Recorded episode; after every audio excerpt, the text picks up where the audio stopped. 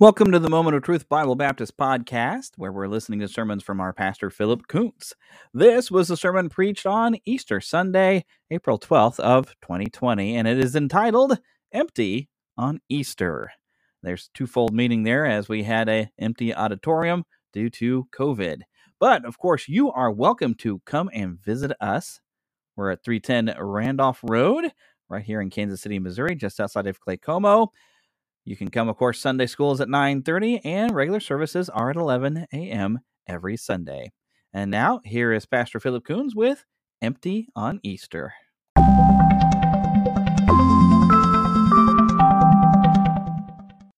Turn with me, if you will, to First Peter. First Peter, chapter 1, verses 3 through 5. And while you do that, while you do that, as you turn to 1 Peter chapter 1, verse 3 through 5, as we're about to read that, I'm going to go to the Lord in prayer and I'm going to thank him for this day, what it represents. Dear precious Heavenly Father, thank you so very much for this day. Thank you, Lord God, for this true holiday. A holiday. The word itself means a holy day, Lord God, you know that. And this truly is that a holy day, the holiest of days. The day in which you rose, Lord God, from the grave itself. Lord God, we thank you so much that you came, lived, died, and live again. Lord God, we thank you so much for this day that we can remember what you have done for us.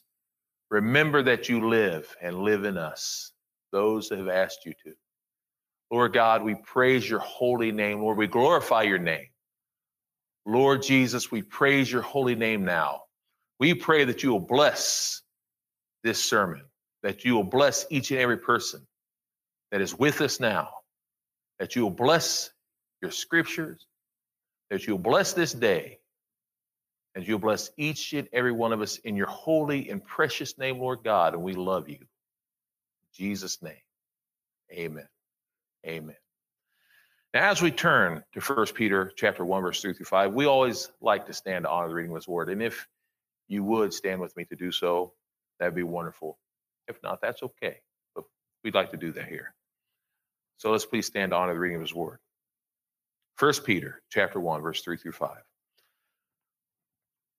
Blessed be the God and Father of our Lord Jesus Christ, who according to his abundant mercy has given us a new birth into a living hope through the resurrection of Jesus Christ from the dead to an incorruptible and undefiled inheritance that does not fade away, kept in heaven for you, who are protected by the power of God through faith for salvation ready to be revealed in the last time. Praise the Lord. God, please honor the reading of your word. You may be seated. Isn't that wonderful? Isn't that wonderful that it thought about the Easter Bunny. Nothing wrong with that. I always loved the Easter Bunny. Love the eggs. I love the Easter Bunny and I love the eggs and all that. And I loved getting dressed up. I'll, I'll be honest with you. I didn't love getting dressed up as a little child. I didn't love putting on the ties and all that. But but as a kid, I only had clip-on ties, things like that. But the fact is, that was okay. I loved coming to the church. I love the way it felt on Easter. I love that. There's always a lot of people in the church.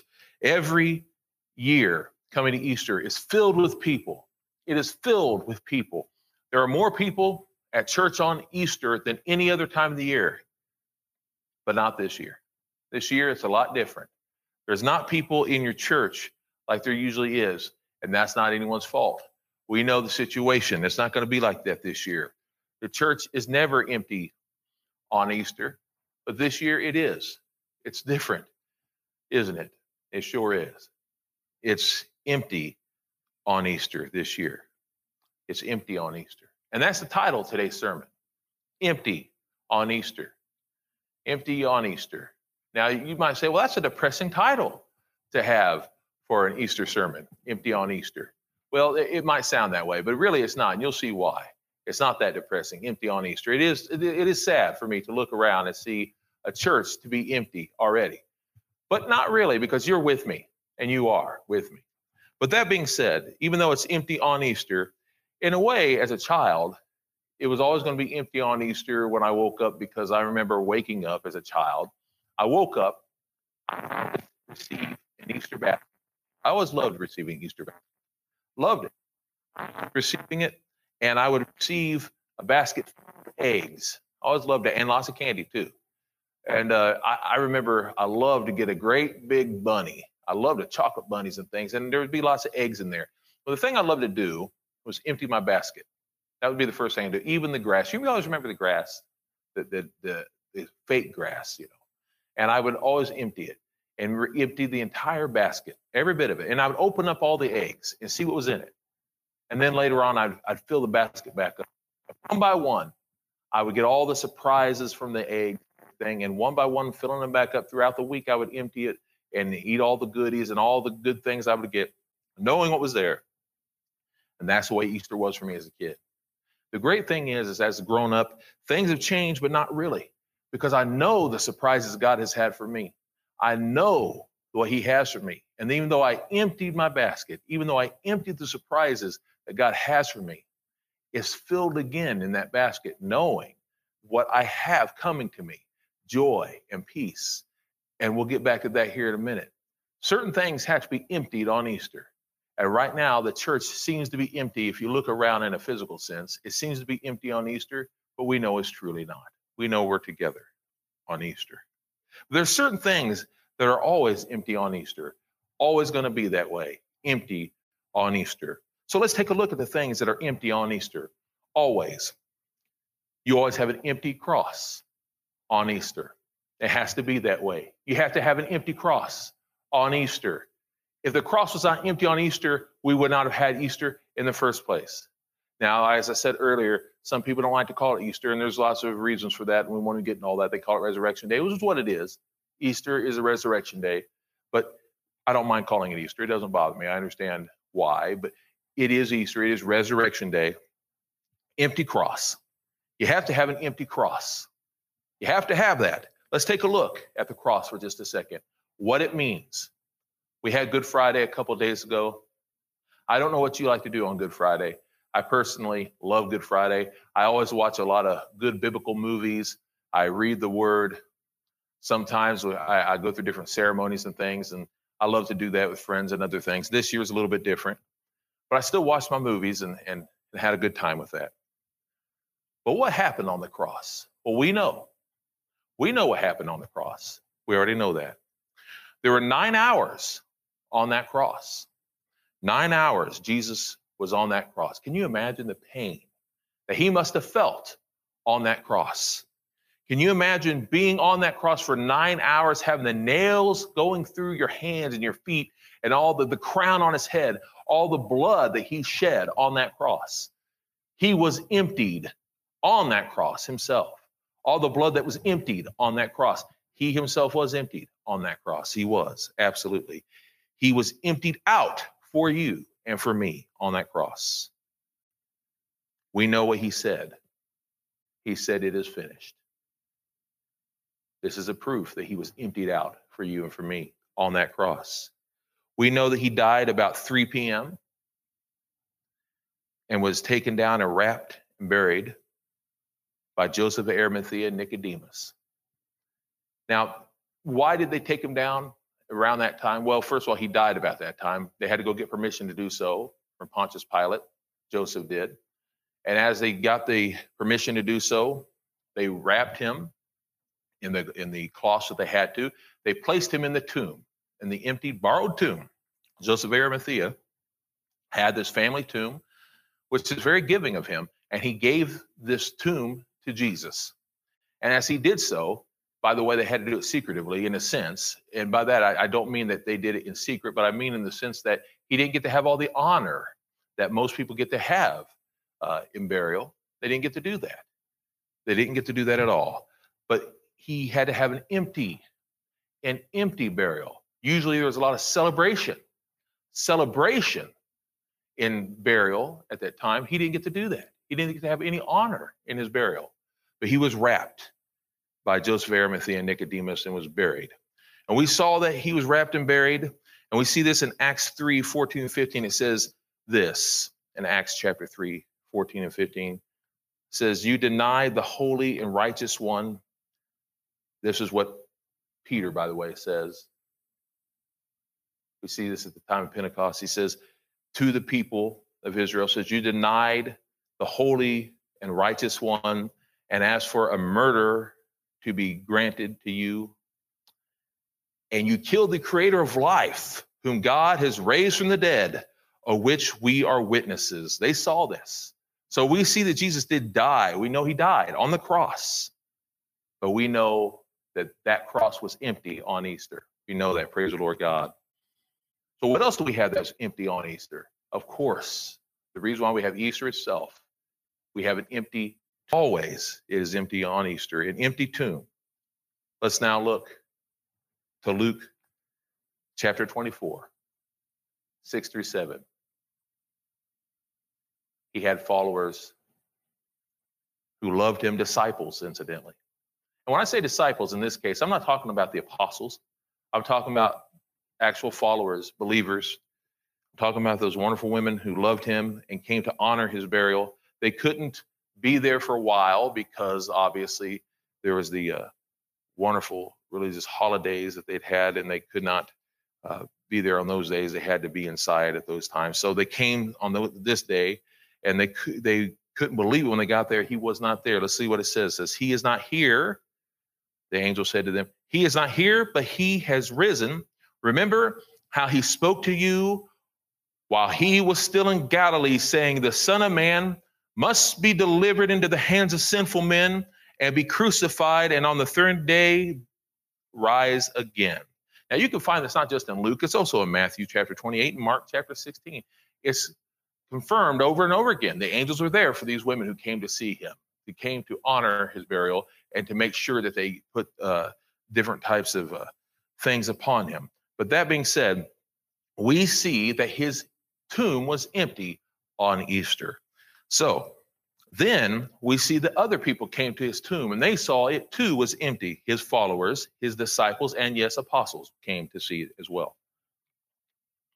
We see in John chapter 20 that both John and Peter went to his tomb after the women came and told them what had occurred, what had happened. They came and saw that the tomb was empty. Now, I'm going to come back to John and Peter in a minute. Uh, I'm going to read to this to you for, for just a second, and then we'll come back and talk about them specifically here in just a few minutes. But let me let me read what happened to them in John chapter 20, verses 8 and 9. It says this: Then the other disciple, by the way, that's John. That's John. It says, Then the other disciple who came first to the tomb went in also, he saw and believed, for as yet they did not know the scripture that he must rise from the dead. And we saw that. We saw that John and Peter went to the tomb and they saw that Jesus had risen from the dead. Now, why am I telling you this? I'm telling you this because we see that when they went there at first, we see that one of them believed right away, and that was John. The moment he saw that Jesus wasn't there, he saw and believed. We'll get to that here in a moment. Let me go ahead and read you also Luke 24, 33 through 34. Well, we see that the tomb was empty. Let's see what it says. Luke 24, 33 through 34. They rose up and returned to Jerusalem at once, and they found the eleven and those who were with them assembled together, saying, The Lord has risen indeed and has appeared to Simon.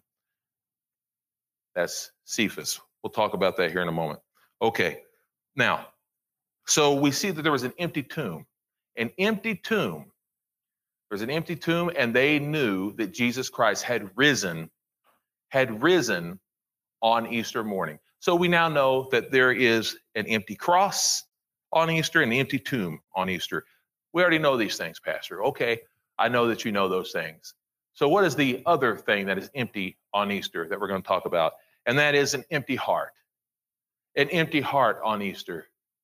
There is always an empty heart on Easter morning. This may not make much sense to you at the moment that there's to be an empty heart on Easter, but there is. There's always an empty heart on Easter morning. And this is what I mean by that. When we come to church, whether it be filled with people physically or whether it not. There's always going to be an empty heart. or at least there always should be, because we have a choice to make in life. This is why Jesus Christ came and died on the cross. This is why Jesus Christ arose from the grave, because he needs us to have an empty heart. Well, this may not make sense in the beginning when you first hear that. Wait a minute, isn't Jesus Christ supposed to come in and wash us of our sins? Isn't he supposed to come and live in our hearts? Isn't he supposed to come in? That's right, he is. But first, we have to have an empty heart. So, how, do, how does that work? Well, let's take a look at our hearts for just a second. Now, of course, I'm talking about our, our uh, spiritual hearts here, of course. We have to have an empty heart because when we first come to hear about the Lord and Savior Jesus Christ, we have a heart that's filled. And what's it filled with? It's filled with sorrow, it's filled with fear, it's filled with pain and sin. For all have sinned and fallen short of the glory of God. There's none righteous, no, not one. Romans chapter 3, verse 23. We know this. For all have sinned and fall short of the glory of God. Each and every one of us are bound for hell. Every single one of us are bound for hell unless we make a choice, a certain decision, the decision. Now, I know what you're probably thinking. Well, everyone has heard this. No one needs to hear it again. I'm going to tell you something. Everybody needs to hear the word of God. Everyone, even those who've already heard it. Everyone needs to hear it. We need to be reminded of it. Absolutely. Need to be reminded of just how blessed, how blessed we truly are. We need to be reminded. Everyone's been to a doctor too. It doesn't mean we don't need to go to see a doctor again. God is the great physician. He's taking care of us. And I'm not talking about being saved again, but I'm talking about we need to be reminded that we've been saved. We need to be reminded that we've been saved and how much he's done for us. But yes, We've been filled with sorrow and fear, and you'd be surprised at how many people who don't know the Lord God, just because they know about Him doesn't mean they know Him personally. I recently have been looking into folks who've talked to me and told me they know of God, but they don't know Him. Now, they never said it in those words, but they told me they believe in God. And then they tell me because they believe in God, they are going to heaven. Well, just because you believe in God doesn't mean that you know Him personally as your personal Lord and Savior.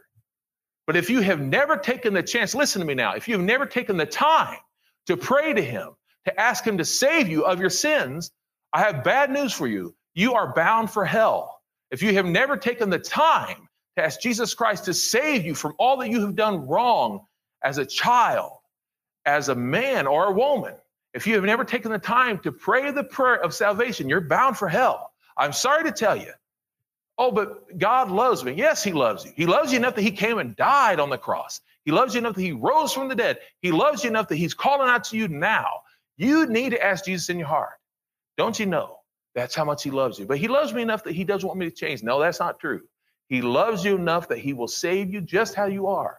Just how you are. He loves you that much. That's how much Jesus loves you. But here's the thing for those of you who've already asked Jesus as your personal Lord and Savior, listen to me now for those of you who've already asked Jesus Christ as your personal Lord and Savior, this doesn't make you perfect, of course. He loves you even though you're imperfect, but He wants you to get things fixed in your life. He wants to call out to you now. Listen to me. I understand. Every day there's a battle in our lives. We know that. He's talking to you too. He's wanting to tell you that we don't have to fall to the ways of the flesh. We don't have to do that. He wants to empty us out. He wants to empty us out right now. We don't have to keep going back to those things. We can be emptied out right now. We don't have to go back to those things. We can be emptied on Easter. We can stay empty every single day by going back to the Spirit of the Lord God, the Holy Spirit. We don't have to continue to go back to that horrible feeling. I mentioned a while ago as a little boy, I'd empty out my basket on Easter. I mentioned that. And I'd put the things back in the basket and I'd hang on to it. Now, there's two ways of looking at that.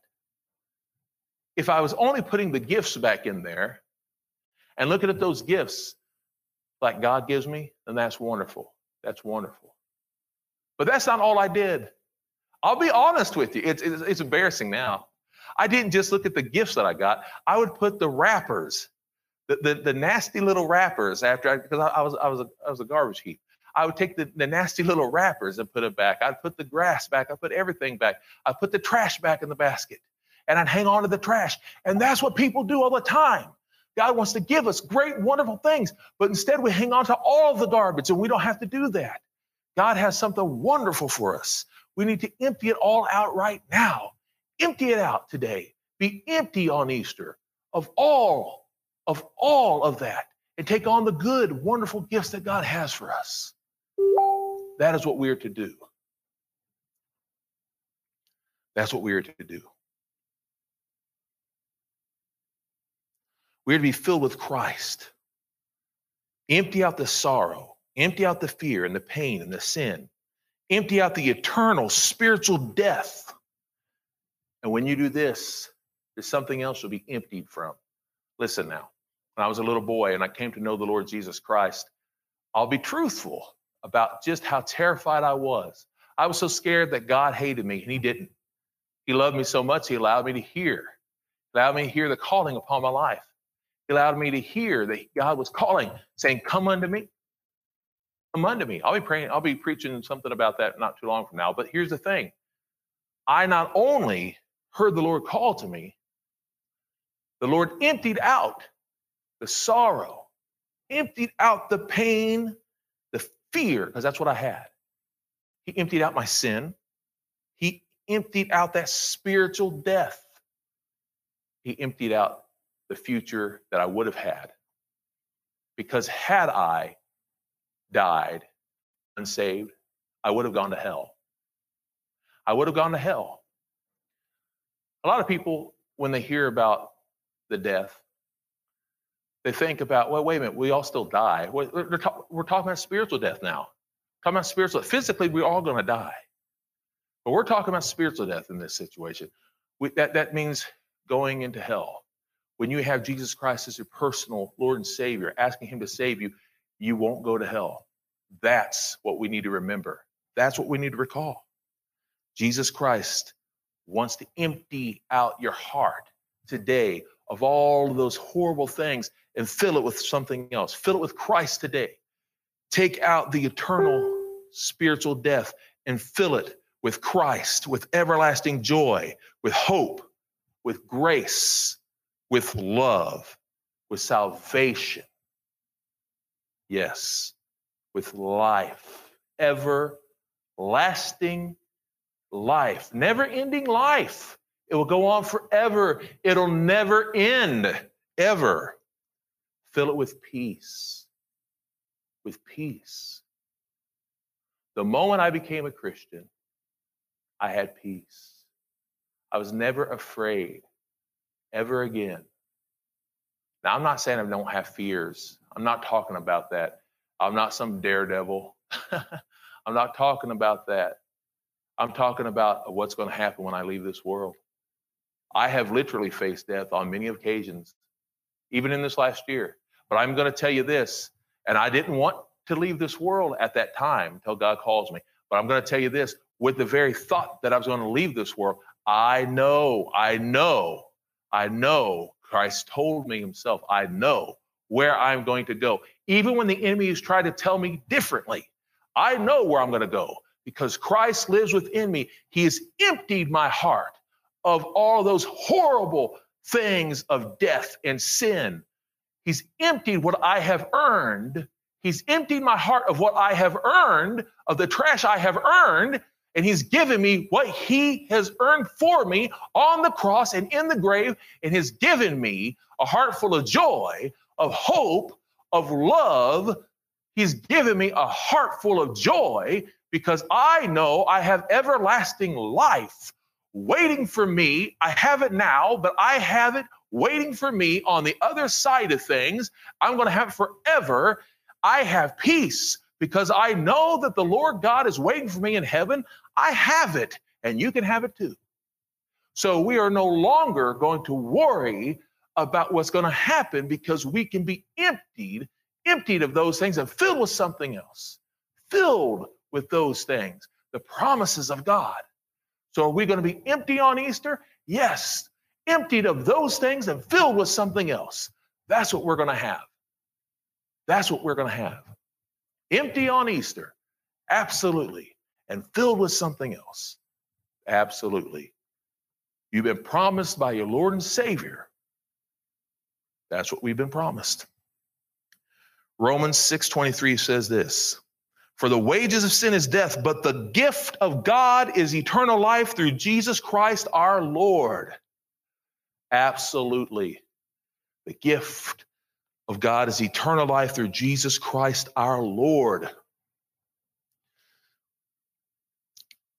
Romans 8:11 says, "But if the spirit of him who raised Jesus from the dead lives in you, he who raised Christ from the uh, from the dead will also give life to your mortal bodies through his spirit that lives in you."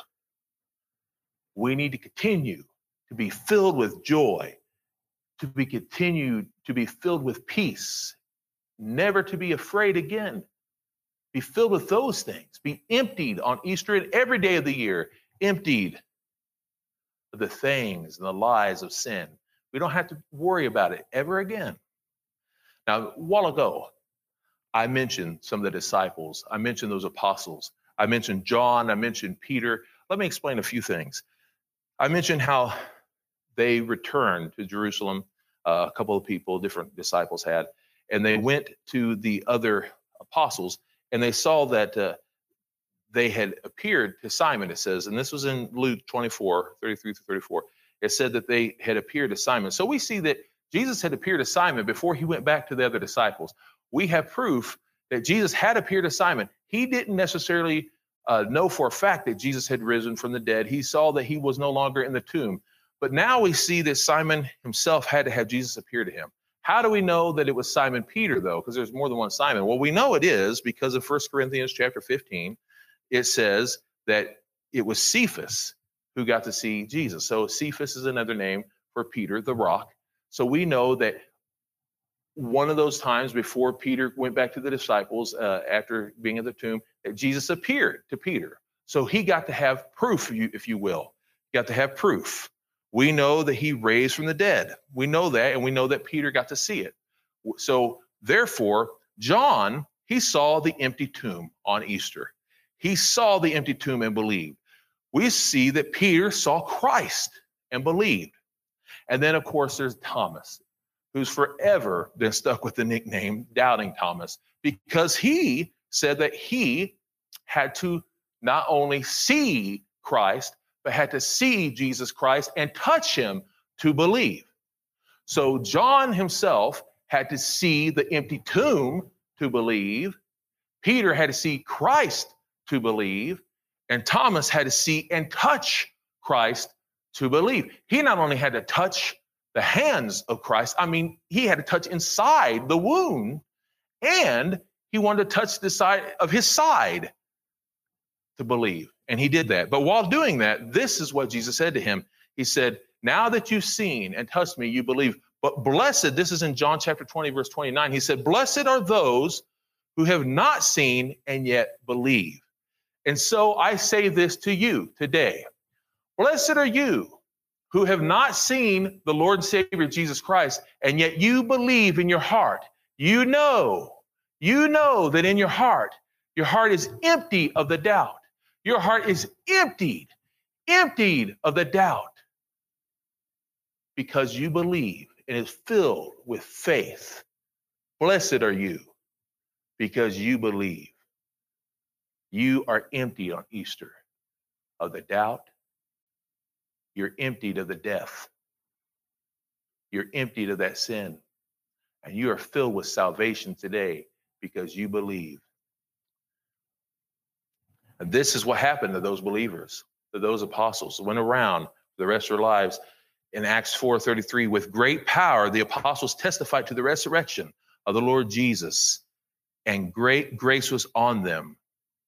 The Lord Jesus Christ not only was around for 40 days, the Lord Jesus Christ will come again for us. The Bible tells us that he will come again. But here's the other thing about being empty on Easter that we need to know about. For those who do not believe, your name is written in a book. For those who do not believe in Jesus, your name is written in a book of all the sins that have been committed. This is not a joyful thing, it's a horrible thing. But for all those who believe, your name is in another book called the Lamb's Book of Life. Now, I know that this is sometimes kind of terrifying because for some people, they think that all of our sins are written down in a book and it'll be looked at, and it will be. But when you get saved, your name is emptied out of that book. Your name is emptied out of that book of all the sins that you ever committed because Christ has erased it. And your name is emptied from that book. But your name has then been added to the Lamb's book of life. And you won't have to worry about that other book ever again. You have been saved. You've been saved. And so that fear can be emptied today. You can be with Christ today. Praise the Lord God, you can be with him today. As Easter morning came around, as Easter morning came around, the cross was empty, the tomb was empty. And today, your sorrow, your fear, your pain, your sin, your eternal spiritual death can be emptied today. But you can be filled today with Christ, with everlasting joy, with everlasting hope, with everlasting grace, with everlasting gift of salvation and life and peace. Today, be emptied with those horrible things of sin, horrible, horrible things that we put on ourselves, and be filled with the wonderful gifts of Christ on this day. On this day, have a wonderful, wonderful, empty Easter of death and sin, and a wonderful, filled Easter of the life of Christ. That's what the Lord God wanted to give us, and so He did. It says this in 2 Corinthians 5 17. Therefore, if any man is in Christ, he is a new creature, and old things have passed away, and look, all things have become new. You no longer have to be empty, but filled with Christ. Let us bow in prayer. Dear precious Heavenly Father, as we come into you today, Lord God, we thank you so much for emptying us out, empty us of the things that we have deserved and that we have earned ourselves, but that you filled us up, Lord God, with joy, that you filled us, Lord, with, with the happiness, Lord God, that, that we don't even deserve ourselves. And Lord God, we, we pray right now, if there be anyone today anyone at all that hears this, and even those, Lord God, who are not, that do not know you today, I pray, Lord God, that you send the Holy Spirit and send people within their lives, Lord God, that, that will let them to understand that they need you, Lord God, and they do. I pray, Lord God, that they will find your word and come to know you, Lord God, find you today. Hear you calling to them, Lord Jesus, that they will come to be your child today. Lord God, you love them more than they could even possibly imagine. Lord, I pray that they will feel your love this day and that they will be yours. And I pray that they will feel your love forevermore. In Jesus' holy and precious, glorious name I pray. Amen.